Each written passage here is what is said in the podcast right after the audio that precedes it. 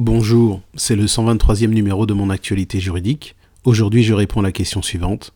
Comment se fait le contrôle de la validité du PSE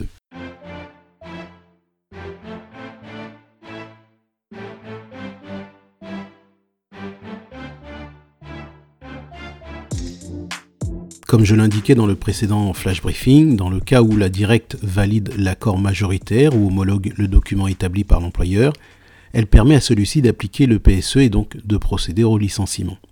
Selon l'article L1235-7-1 du Code du travail, la décision de validation ou d'homologation de l'administration peut être contestée. Plus encore, c'est à l'occasion de la contestation de cette décision que peut être également contesté l'accord collectif ou le document établi par l'employeur, le contenu du PSE ou encore la régularité de la procédure de licenciement collectif. C'est un contentieux qui se déroule devant la juridiction administrative. Toujours selon le même article du Code du travail, peuvent initier ce contentieux l'employeur et ce dans un délai de deux mois à compter de la notification de la décision de validation ou d'homologation de l'administration, mais également les organisations syndicales ainsi que les salariés, et ce à compter de la date à laquelle la décision de validation ou d'homologation est portée à leur connaissance, c'est-à-dire soit par voie d'affichage dans l'entreprise ou par tout autre moyen.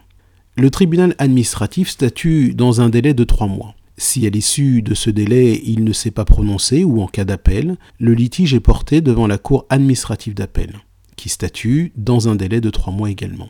Si à l'issue de ce délai elle ne s'est pas prononcée ou en cas de pourvoi en cassation, le litige est porté devant le Conseil d'État. Il est à noter que ce recours contre le PSE peut être assorti d'une requête dite en référé suspension, dont la finalité est d'obtenir la suspension de l'exécution de la décision de validation ou d'homologation du PSE, et ce dans l'attente d'un jugement au fond. Le recours est formé devant le président du tribunal administratif, statuant en référé. Alors, quelles sont les conséquences d'une annulation de la décision de validation ou d'homologation de l'administration? Alors, quelles sont les conséquences d'une annulation de la décision de validation ou d'homologation de l'administration? Eh bien, en cas d'annulation de la décision de l'administration en raison d'une absence ou d'une insuffisance du PSE, cela entraîne la nullité de la procédure de licenciement et de fait la nullité des licenciements prononcés. Ainsi, s'il le demande, le salarié pourra être réintégré dans l'entreprise ou être indemnisé s'il ne souhaite pas être réintégré.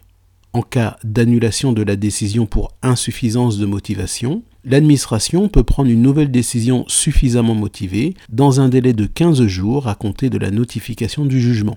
L'annulation de la première décision n'aura, dans ce cas, aucune incidence sur la validité des licenciements prononcés et n'entraînera aucune indemnisation. En cas d'annulation de la décision pour un autre motif, comme par exemple l'irrégularité de la procédure d'information et de consultation du CSE, cela donne lieu à la réintégration des salariés licenciés. À défaut de réintégration, le salarié a droit, en sus de son indemnité légale de licenciement, à une indemnité qui ne peut être inférieure à 6 mois de salaire.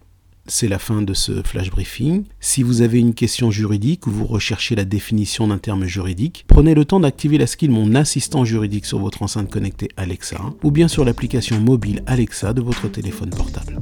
À demain.